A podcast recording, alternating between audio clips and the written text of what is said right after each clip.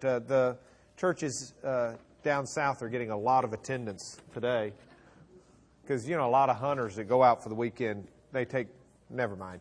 Um, I will tell you also, while we're on the subject, just so you can find the hunters that cut church today, that we're dealing with the Psalms. As the deer pants for streams of water, Psalm forty-two. You tell all the deer hunters that we had, like, biblical advice on finding the deer. And they missed it. Um, okay. That was, anybody need a lesson? Mark Craber's got one. Uh, uh, grab one and raise your hand up high. Today is, we've got some down here that need it, Dorothy and John and some others. Um, today we're looking at the Psalms. And we're going to do that today, and we're going to do that next Sunday, God willing, as well. Uh, this is a little bit uh, different kind of class because we're dealing with something that we have not dealt with yet in the Old Testament. We've got, uh, um, I'm too blind to see, but all may not have heard it, is um, a pretty good story. A fellow was uh, studying Hebrew at seminary. They were translating Ruth, which is a standard text to translate uh, uh, in, in about second year Hebrew. And, and they're reading through Ruth, and the one fellow comes this word, R U T is the sound of it. Of course, there's not really a U uh, in Hebrew. Uh, so root, root. And he couldn't figure out what that word was, root. Of course, he's translating the book of Ruth. And um, he never lived that down out of seminary. That was, uh, he did not go on to be the Hebrew professor.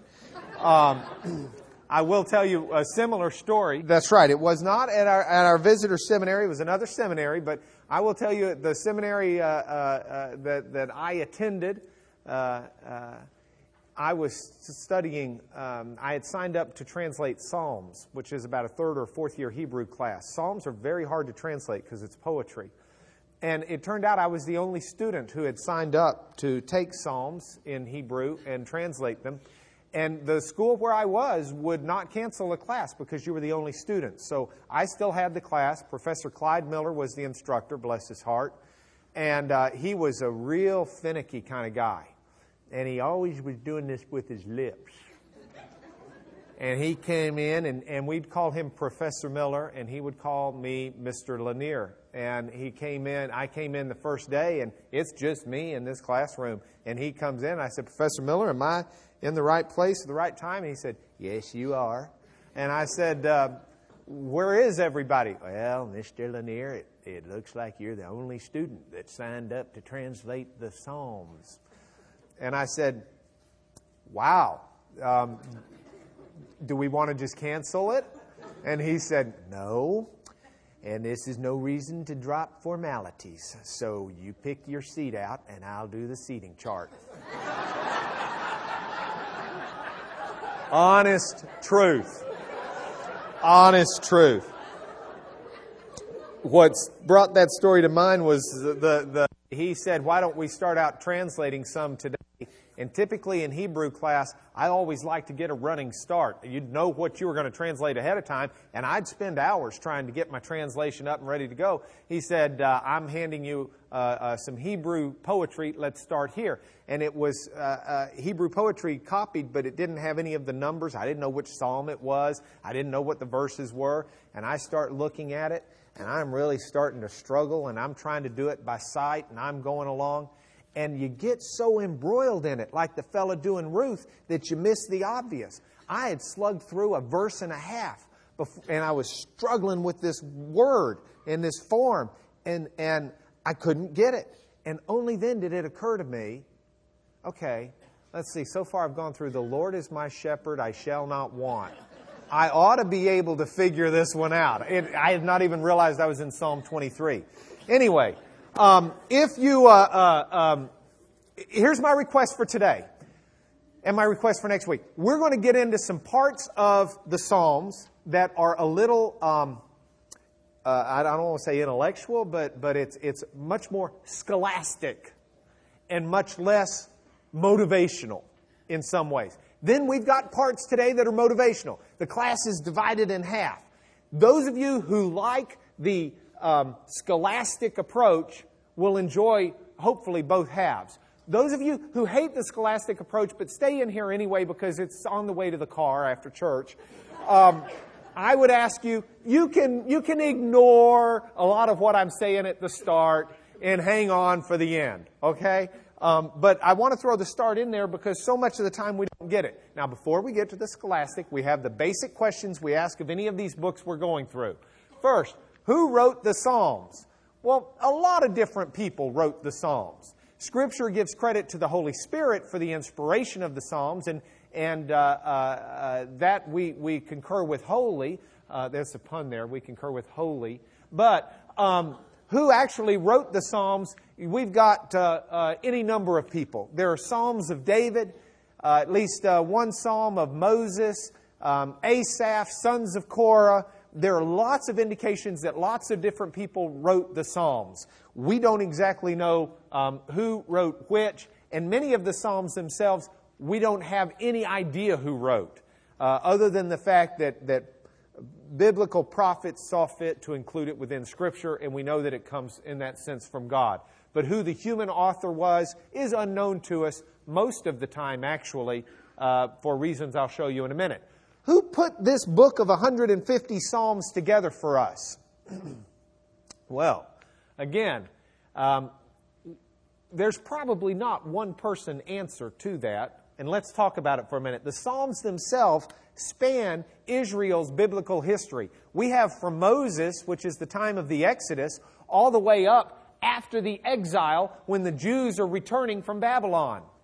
And so you've got a time span of, oh heavens, over a thousand years there. And most likely, it makes good sense, and, and, and my understanding of the evidence seems to indicate uh, uh, that, that the scholars are correct when they say that the Psalms were being put together over the course of, Israel's, of Israel's history. It wasn't something where all of a sudden in four hundred uh, B C, uh, Ezra sat down and, and gleaned out one hundred fifty Psalms and put it together and said, okay, here's what we're going to use to worship in the new temple that's being built. Um, uh, it's something that had been being put together over the span of Israel's history and added to and supplemented as time went along. Um, okay. The Psalms, uh, most evidence seems to indicate, were actually used as a hymn book, if you will. Um, That's not true in the sense that they had copies for everybody when they came in. But those conducting the worship services in what scholars call the Second Temple probably used the Psalms in those. Now, do you all remember what the Second Temple is? Those of you who've been here. First Temple was built by Solomon, and it got ripped to shreds with the Babylonian captivity. Then Nehemiah, Ezra, those guys come back, and the temple is rebuilt. That's the Second Temple. There's actually going to be a third temple we'll learn about later, which is Herod's temple. But uh, right now, there's an indication that when the Jews came back from exile, they went to the second temple, and the worship service that was conducted was conducted using the Psalms as a hymn book, if you will. Um, okay, this is... Uh, I told you that. Now, why is the Psalms in the canon? Next question. Why is it in Scripture? Why do we consider it part of the Bible? Well, the first... answer is uh, uh, we need to understand that the decision to put it in the Bible was an early decision. This is not something that was done uh, at the Council of Jamnia in the first century in Jerusalem. This is not something that was done one hundred or two hundred years even before Christ. The decision was fairly early because these were recognized by most all prophets and all of God's people as God's uh, uh, work. And so um, we don't know exactly when the decision was made because it predates our ability to put a finger on the decision. Um, the Dead Sea Scrolls have an interesting uh, comment in one of the, the texts that have been found where they say, "We have written to you that you should examine the book of Moses and the words of the prophets and David."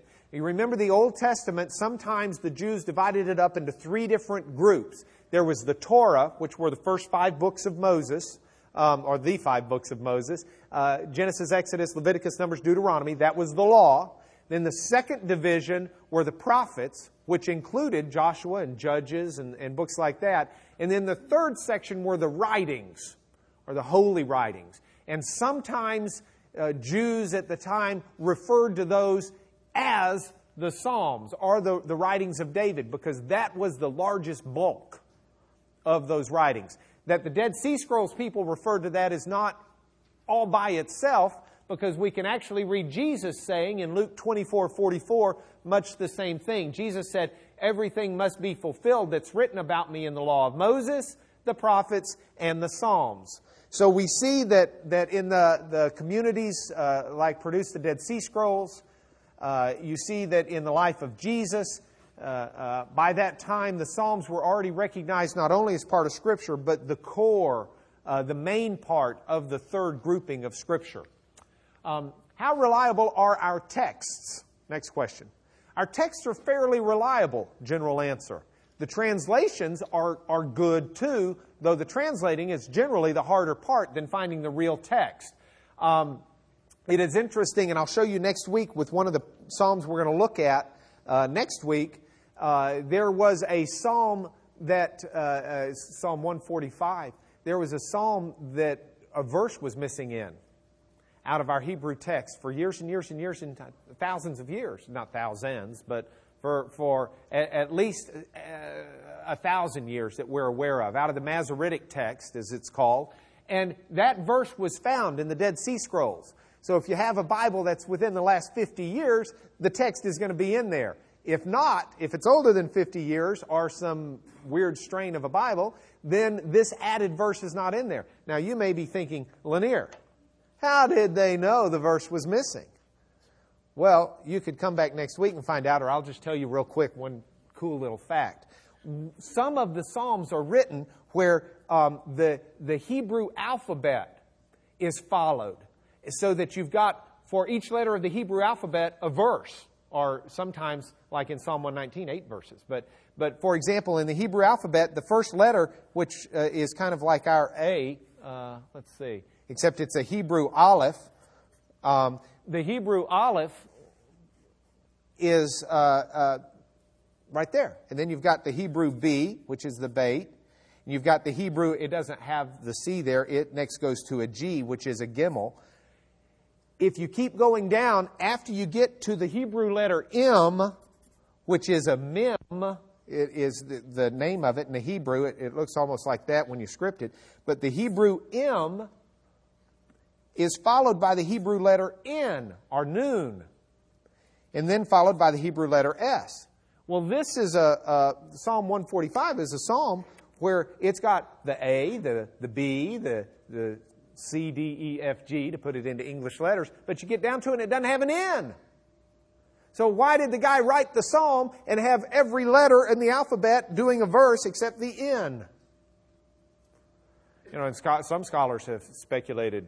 Historically, it's fun to read what they say. Some of them say, this is very clearly an intent by the author to draw attention to the da-da-da-da. Nah, it got lost in some of the, the manuscript copying.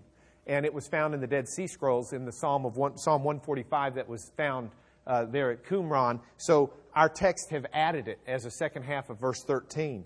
Um, We'll look at that in more detail, but bottom line is we've got a pretty reliable text other than, um, I mean, adding that to it, and uh, um, so let's keep going. Next issue. If you've got a Bible, open it up, and let's start with, for example, Psalm, uh, just an early Psalm, one, two, three, something like that. Uh, let's go to Psalm three.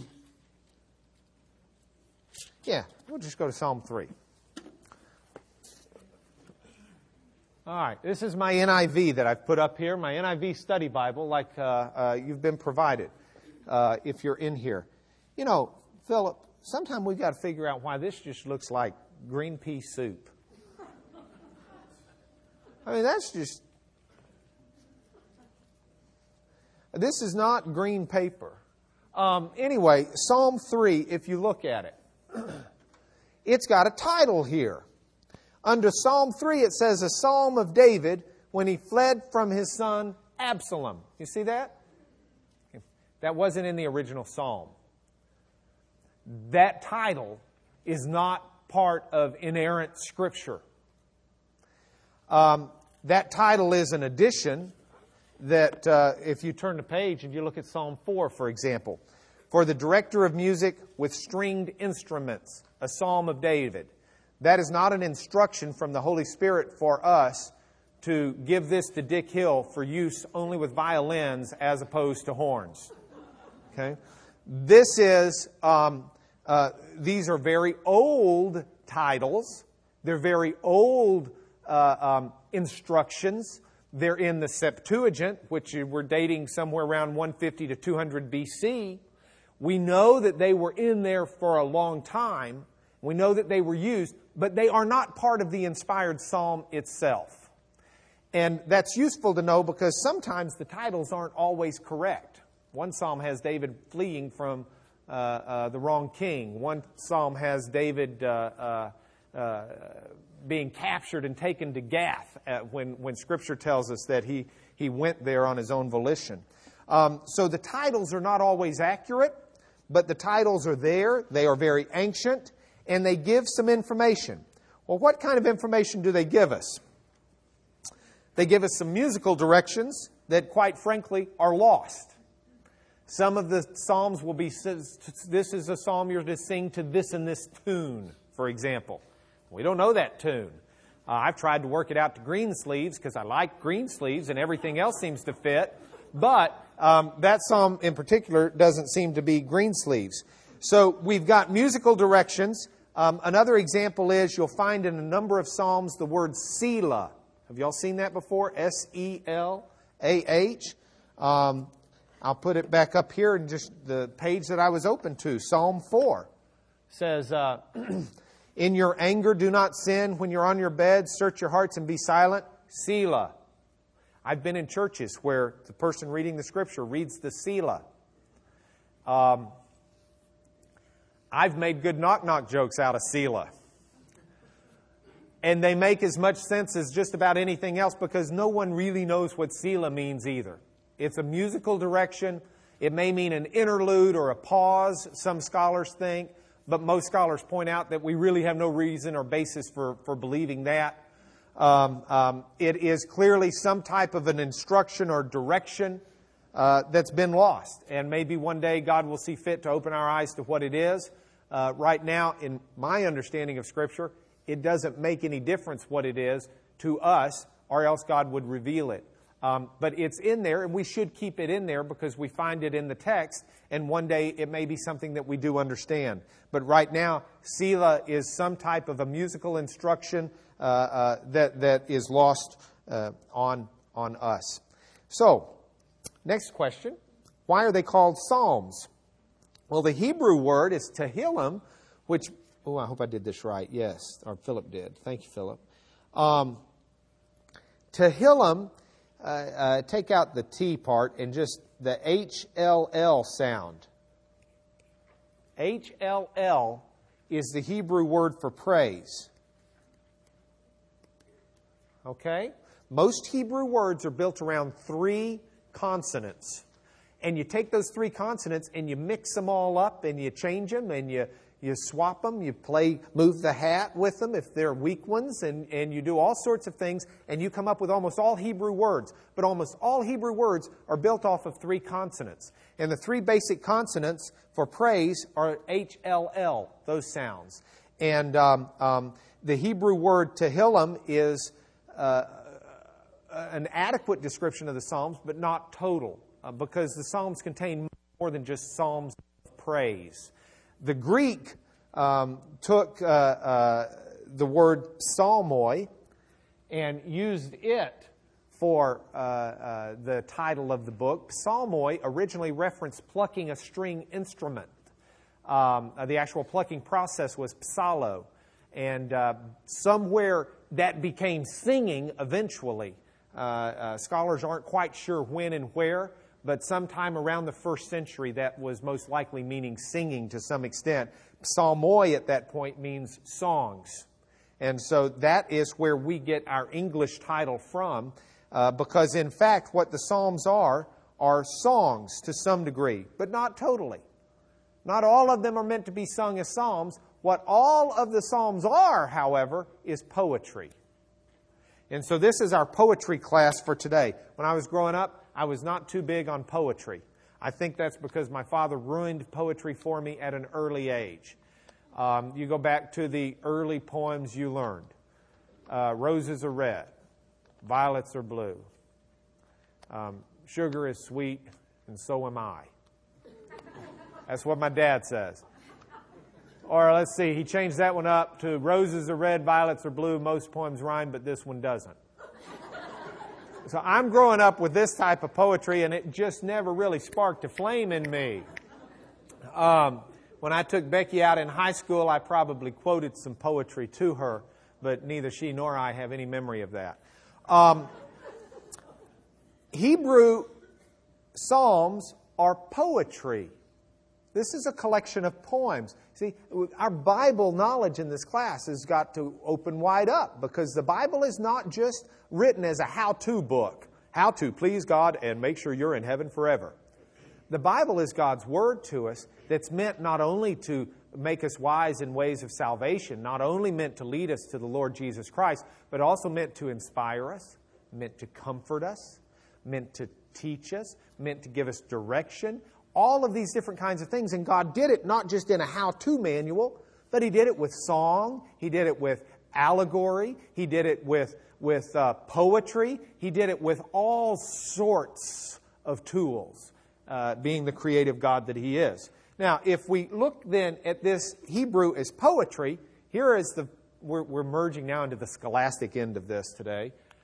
Um, Oxford's Shorter English Dictionary defines poetry as the following: the expression of thought, imagination, or feeling in a language and a form adapted to stir the imagination and emotions.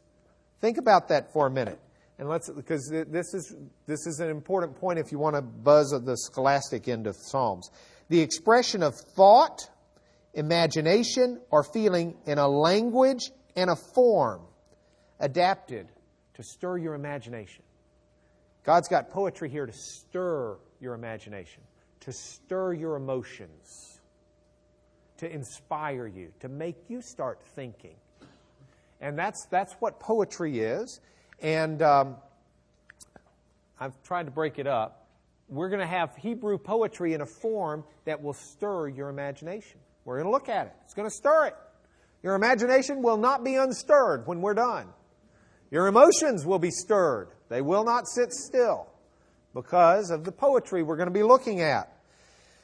Um, what thoughts, what imaginations, what feelings are you going to have stirred up? Well, in the Psalms, lots of scholars divide it lots of different ways. I just did it my own. Okay, so this is uh, not exhaustive, but this is our thoughts and feelings and and and ideas in, in my life that have been stirred up by the Psalms. Um, worship. My approach to worship, my ability to worship, how I worship, what I worship, who I worship, when I worship. My worship life has been stirred up by the Psalms. Contemplation. My quiet thinking about life, or thinking about God, or thinking about what's going on. My contemplation about things stirred up by the Psalms. Repentance. These Psalms have moved me in repentance and helped me in my repentance. Um, more. Celebration. I find in these Psalms a celebration effect. Mourning. As in not daybreak, but as in... Um, Uh, uh, sadness, thanksgiving, singing, education. These Psalms are fully educational. Prayer. All of these areas have been stirred up. Now, if these are the thoughts that are stirred up, how do the poets go about doing it? How do the Psalms measure up as poetry? Do you suspect that if you were reading in the original Hebrew, you would be reading rhymes? No.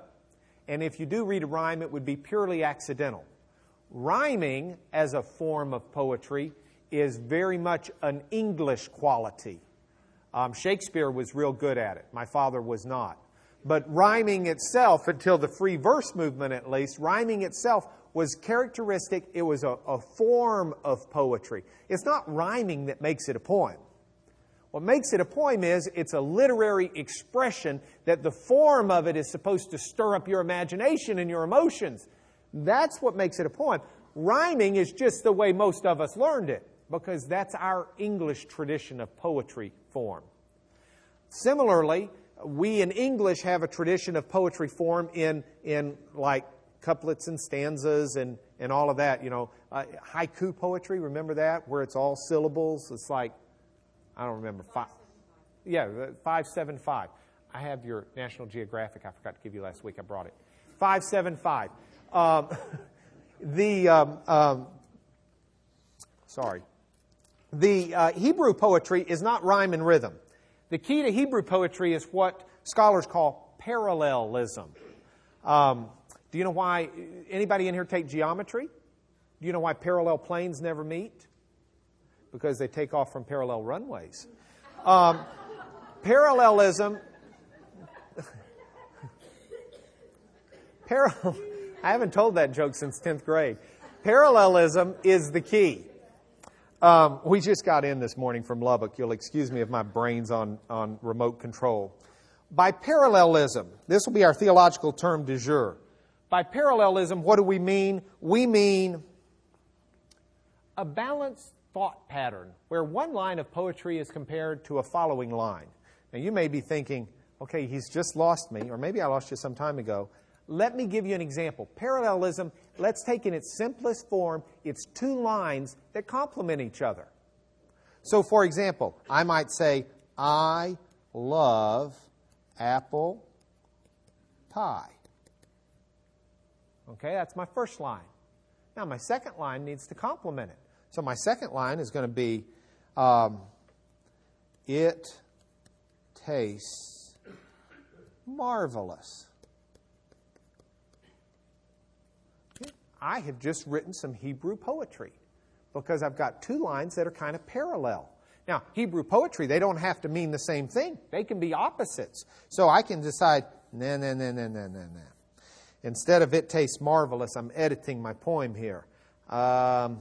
I love apple pie. Squash tastes terrible.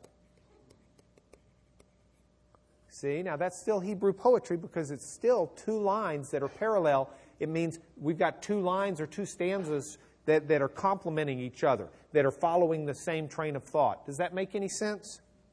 Okay, yes, no, maybe.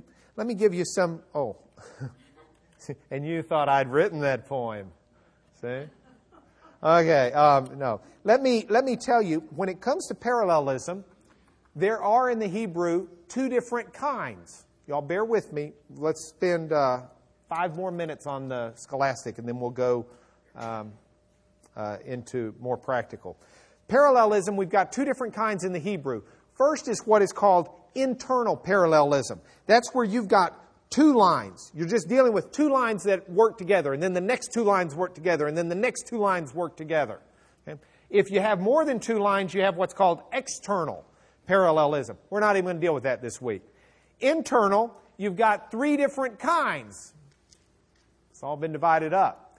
One is called synonymous, and that's where your first and your second line mean the same thing, or about the same thing. It doesn't have to be precise. Um... A second kind is going to be where they're opposites, and a third kind added meaning. But let's start with synonymous. If by synonymous poem, we're going to have a poem that's got two lines that mean the same thing, where's an example?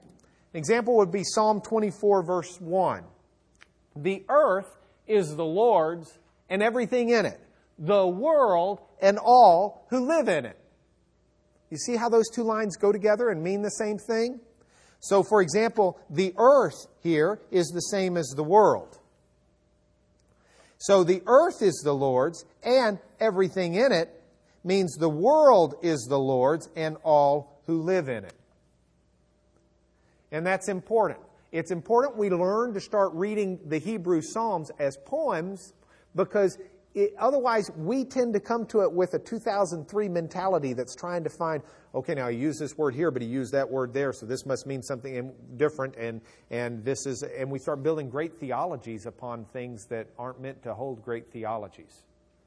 Okay? We start using the Bible to build our case for what things need to say instead of reading the Bible for what it says and being amazed and wondered by it. Okay? Um, a, a second example of synonymous, where it means the same, but it, it, it does it in a real poetic way that stirs your imagination. Day, this is Psalm nineteen two. Day after day, they pour forth speech. Night after night, they display knowledge. Do you see how those mean the same things, even though the first one he's talking day after day? And the second one he uses night after night. But it means the same thing all the time. Day after day after day after day. The heavens are declaring the handiwork of God. Night after night after night after night. Both mean the same thing. It's just a poetic way of doing it. Okay? They pour forth speech. They display knowledge. In other words, they're saying, look at the wonders of God, if you get into the context of the psalm. So, parallelism, you can have two lines where the meaning is the same. You can also have two lines where the meaning is opposite. That's called antithetic uh, internal parallelism. Uh, let's give an example of that. Psalm twenty, verse eight. They are brought to their knees and fall, but we rise up and stand firm. See how the two lines relate? Okay. And yet you see how they're opposite. One, the bad guys are brought to their knees and they fall down. But we, the good guys, do the exact opposite. We rise up and we stand firm. We don't fall. So this is an example of the antithetic or opposite type of parallelism. A third is what's called synthetic. And this is where you got your first phrase, but your second phrase gives you a little bit more information. It's like kicking it up a notch, as Emeril would say, um, uh, if he's cooking. Um, here's an example. I would rather be a doorkeeper in the house of my God than to dwell in the tents of the wicked. I'd rather be at the door, letting the rain come down and being a servant to people coming in and out. I'd rather be a doorkeeper than to be inside the tents of the wicked, living the life of luxury and letting other people do the work. It adds some, some extra information, um, um, it's, it, but it, they're still related. You see, you've still got, I'd rather be a doorkeeper. I'd rather serve my Lord than be served with the wicked folks. And so you've got a little added meaning. Um, those are the parallelisms. Um, I'm going to ignore external. We may talk about it next week some. But now let's talk about some of the content of the Psalms. And we've got a few that we're going to cover today. And we've got some more we'll cover next week because we need to uh, uh, savor this some. Psalms is something you don't do all at once. So let's take some time and look at them. Uh, the first Psalm I want to talk to you about is a worship Psalm. If you've got your Bible, open it to Psalm one thirty-five. If you don't have your Bible and you've lost it, we've got some in the back you can get after class or get next week before class. And you're welcome to them as long as you use them. Psalm one thirty-five is um, called, by some, the Great Hallel Song. Let's uh, let's go let's go to the overhead for a minute. Um, okay, Hebrew scholars. No cheating, those of you who've actually taken it. Um, let's uh, let's look at, at this for a moment. If uh, I told you that the Hebrew word for praise was built around three English sounds, what were they? H L L. And we know that Hebrew does not have um, um, vowels.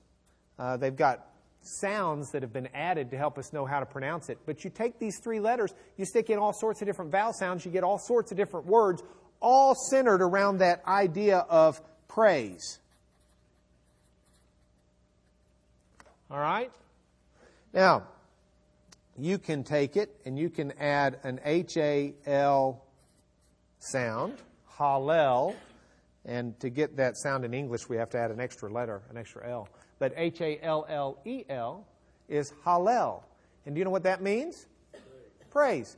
Psalm one thirty-five is called the Great Hallel because it's a great praise psalm. Now, I'm going to tell you, we're, we're taking this Hebrew just so far. Y'all are going to be looking for a course. If I want to order you to do something in Hebrew, I want to order you to praise God or to serve God or to do something like that. What they would often do is they would take the word and they would add a U at the end. And the U is, is ordering, a U sound. Hallelu is an order to praise. Okay? Y'all with me so far? Okay, who are we going to praise? Yahweh. Okay, well, we can't say His name, so what can we abbreviate it as? Yah. Yeah, let's just praise Yah. And what do we have? Oh, you're speaking Hebrew. Hallelujah is the first word that you're going to read if you're reading your Hebrew, Psalm one thirty-five. Now, it's translated by my N I V people as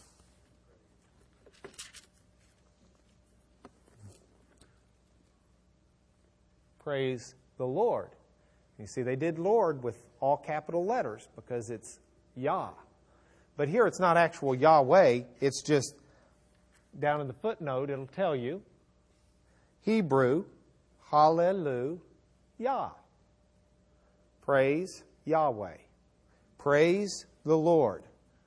Now, if you read Psalm one thirty-five, it reads, praise the Lord, praise the name of the Lord. See, the, the, already now we're, we're dealing with parallelism. Praise the Lord, praise the name of the Lord, praise Him, you servants of the Lord, and this becomes parallel structure within itself. This is not like the easiest parallelism, but, but it gives you an idea. Um, you servants of the Lord, you who minister in the house of the Lord, in the courts of the house of our God. See, this is repetitive idea, idea, idea. Praise Yahweh, hallelujah, because Yahweh is good. Sing praise to His name, because that is pleasant. Because the Lord has chosen Jacob to be His own, Israel to be His treasured possession. You can follow the couplets here. I know that Yahweh is great, that Yahweh is greater than all gods. Yahweh does whatever pleases Him in the heavens and on the earth, in the seas and all their depths. He makes clouds rise from the ends of the earth. He sends lightning with the rain. He brings out the wind from its storehouses. You, can you follow the poetry here? You follow the parallelism, how the same idea, this is external, it's more than just two lines, but the same idea is being said over and over in different words. Now look also not only at the parallelism, but the content here, because I'm going to tell you why it's important in a moment. He struck down the firstborn of Egypt, the firstborn of men and animals. He sent His signs and wonders into your midst, O Egypt, against Pharaoh and all his servants. Keeps going. Bottom line, it says, is praise the Lord. Now, Hebrew commentaries uh, that exist back at the time of Christ teach us that this psalm was typically sung at the end of a Passover. That's one of the reasons it's called the Great Hallel, but it harkens back to the Passover. You remember the Passover was when God passed over the Israelites as He slew the firstborn of the Egyptians, both men and beast. Well, does this ring any bells to you? A song sung at the end of Passover? At the end of a Passover dinner? Are we ringing any bells yet? I would suggest that it does, because if you go back and you read what Jesus and His apostles did when they had their Passover feast right before the crucifixion, after the feast is over, the Gospels tell us they sang a song, and then they went out to the Mount of Olives. The song that they sang, most likely, assuming they followed Hebrew tradition, was the song that we have here. It's Psalm one thirty-five. So this is what the Lord, as he instituted the Lord's Supper after it, this is the psalm most likely he sang. And that's not speculation. That, that pretty much is a general consensus opinion. Um, uh, barring something untoward, uh, that's certainly what Jews reading the gospel accounts would have thought had happened.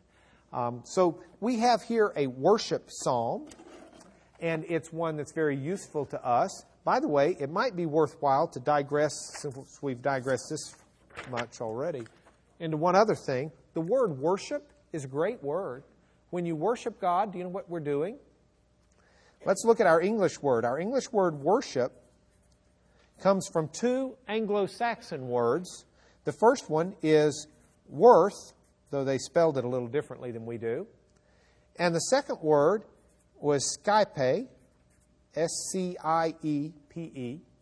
And um, we get the word ascribe from that. To worship means to ascribe worth. That's what to worship means. We worship God when we ascribe worth to God. Does that make sense? And English isn't so far off other languages. We can do funny things with our words too. So if worship means to ascribe worth, who would you ascribe worth to? Someone who has worth. Someone who is worthy. And that's why we say and we read in Psalms, we worship you, Lord. We ascribe worth to you because you alone are worthy. You're the one that we that, that has the worth. When we say, I worship um, my wife, I don't mean that in a sacrilegious way. I just think Becky's the most wonderful thing in the world. And when I say that, I am saying exactly, she has worth. She has value. She's the most wonderful thing in the world to me. So I worship her. I ascribe worth to her. Um, A hundred years ago, you would meet a judge or something, and you would say, your worship. And that was just a way of saying, your honor. You know, you're someone who we give honor to, who we ascribe worth to. So, um, scripturally, we have Psalms that teach us to ascribe worth to God, to praise God, because God is the one who did all these wonderful things. All right, next Psalm. Let's look at uh, uh, a Psalm um, that has... Uh, Contemplation. Psalm twenty-two, if you can open your Bible. A contemplation psalm. It's a psalm of thinking. You know, one of the things I would delight to do is spend enough time in Scripture to where I think scripturally. I'd like Scripture not just to be on my mind, but to be in my heart. I had an acquaintance at a church I went to uh, uh, in my undergraduate schooling, where um, he spoke Scripture all the time. Frankly, we thought he was a weird nut. And looking back at it, he may have been. But I wish I had had more appreciation for what he was able to do, because his mind and his heart truly thought in scriptural terms. You think about, um, I've used Becky as this example before, um, there's one thing to know Spanish. It's another thing to be fluent in Spanish, where you can think Spanish, where you dream Spanish, where you, you know, and, and when Becky lived in Argentina, she hit a point where she started dreaming in Spanish. You know, she's always been able to speak it as fluently as anybody I would know, because I don't know Spanish outside of taco. But I, I can order in a restaurant. You, no, no, no language gets between me and food, as you can see. But Becky can do it all. But there's a difference between being able to do it all and actually being fluent. I, reaching that point where the foreign language just becomes your language, where you take the word foreign out of it. And I would love to put Scripture into me so much that Scripture became my language. I thought that way. I'm convinced our Lord did. Psalm twenty-two. Let's look at it together. You'll see what I'm talking about. Psalm twenty-two begins. By the way, it's got that title stuff. This is to be done to the tune of the Doe of the Morning. I think that's a Bob Dylan song. That would explain why he uses the word groaning in it, because that's the way Bob sings. Um, my God, my God, why have you forsaken me? Ring a bell? It should. Why are you so far from saving me? So far from the words of my groaning. Now, we are Hebrew literate poets now, and we know what this parallel structure means. We understand as Hebrew poet scholars that to say, why have you forsaken me, to God, is the same as saying, why are you so far from saving me? It's the same as saying, so far from the words of my groaning. It's the statement, the plea of a man or woman who is feeling isolated from God, who is feeling that God is far from their needs. Yet these are also words that have a double meaning in Scripture, at least a double meaning, because the poet who wrote these words was, I believe unknowingly, but I don't know, um, writing prophetically about our Lord and Savior. Jesus, you'll recall, when I put up the, the quotation earlier from Luke twenty-four forty-four, where Jesus said that nothing will pass away until the words that are written about me in Moses, in the prophets, and in David come true. Psalm twenty-two is a psalm about our Lord and Savior, as well as a psalm that ministers to us. It's, it's not only one. It's, it's a multi-purpose psalm.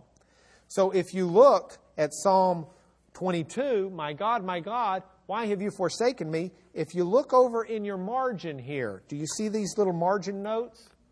Teach. Let's see. You see those? It's got Matthew twenty-seven forty-six. These notes, by the way, deal with chapter twenty-two, verse one. That's the bold twenty-two one you see there. It's got Matthew twenty-seven forty-six with an asterisk.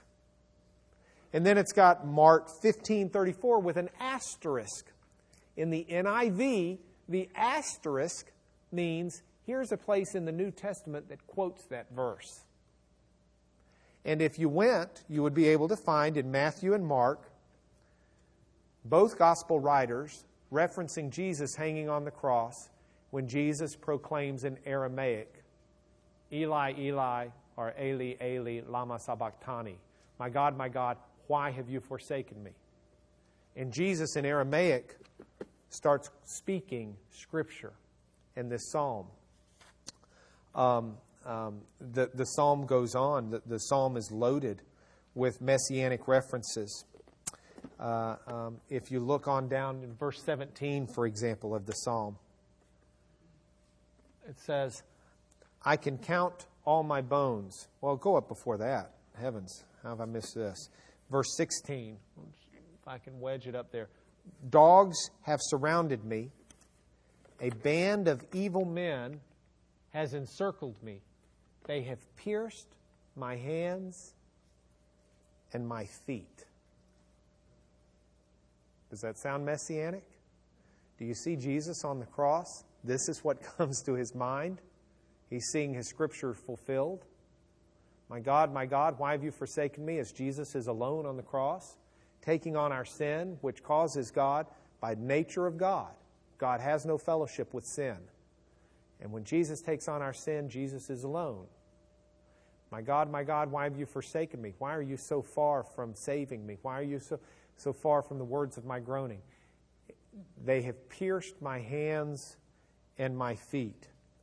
I can count all my bones. People stare and gloat over me. We read the gospel account of the crucifixion, and the Jews are down there. Hey, you saved others. Why don't you save yourself? Where's your God now? Hot shot. They were taunting him. They were gloating over him. Psalm says, I can count all my bones. It says, they divide my garments among them and cast lots for my clothing. Go back and read Matthew twenty-seven, the crucifixion account. You'll see that they cast lots for Jesus' clothing.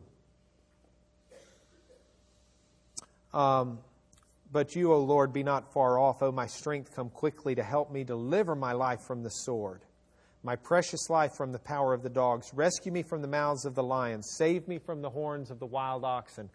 I will declare your name to my brothers. In the congregation I will praise you. Quoted in Hebrews, I might add. Um, this ends, let's go to the end of the psalm. It ends with, posterity will serve him. Future generations will be told about the Lord. They will proclaim the Lord's righteousness to a people yet unborn, for he has done it. And the psalm ends. Declare God's righteousness to a people yet unborn because he has done it. Do you know what it means that he has done it? It is finished.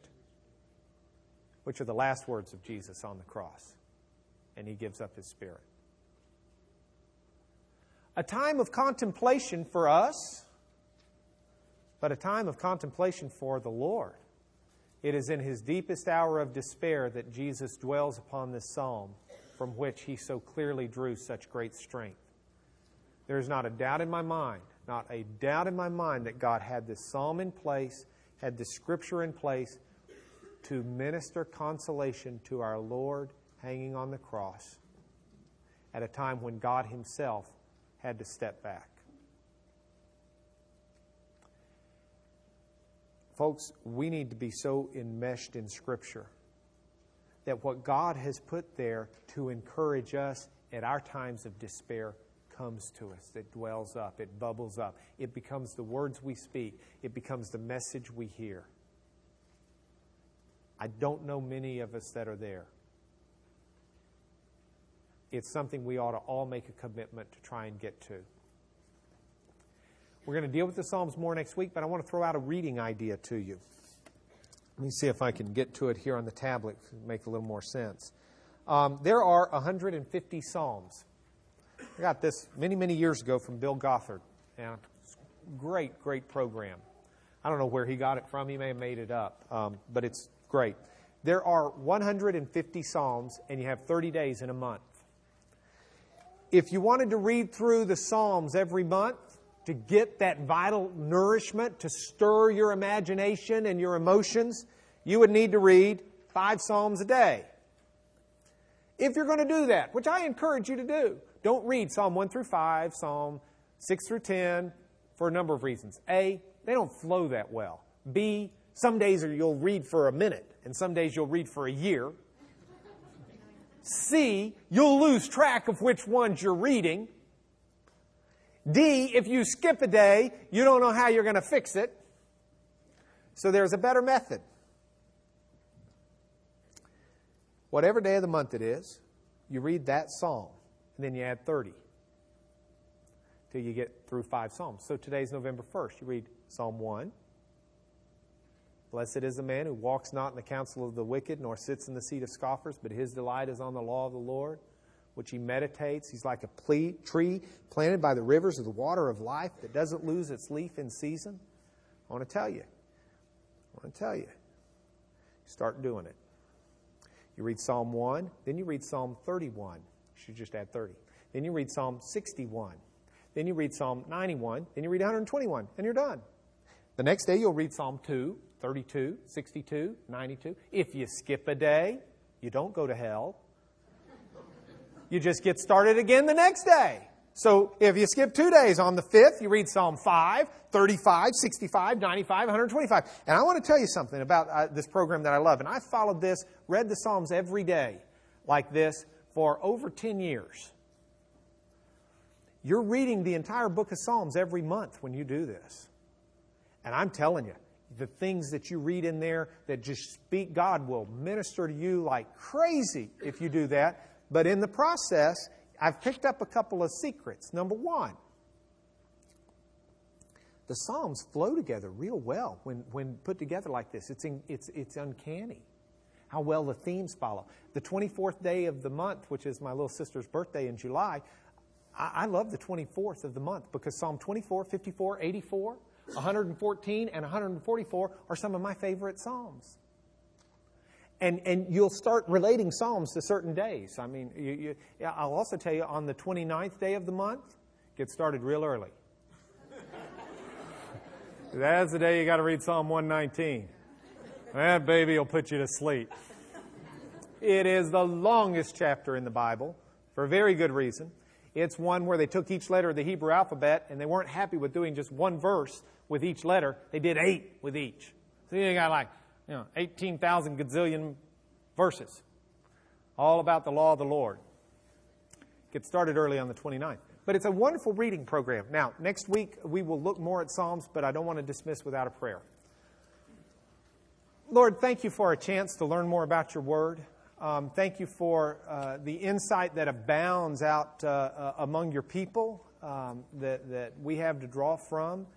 Uh, thank you for the way you have spoken through Scripture in ways that inspire us, in ways that, that console us, in ways that encourage us, in ways that minister to us, in ways that teach us, in ways that stir our emotions and our imaginations up. Your grandeur and the grandeur of your Bible, Lord, amazes us even today. We do give you praise and honor and worship because we truly see you worthy of such. Your ways are beyond anything we can imagine, and it's so much fun just to catch an aroma of the wonders you have cooked up for us. We love you and adore you as your children and your people. Bring us back together, Lord. In Jesus we pray, amen.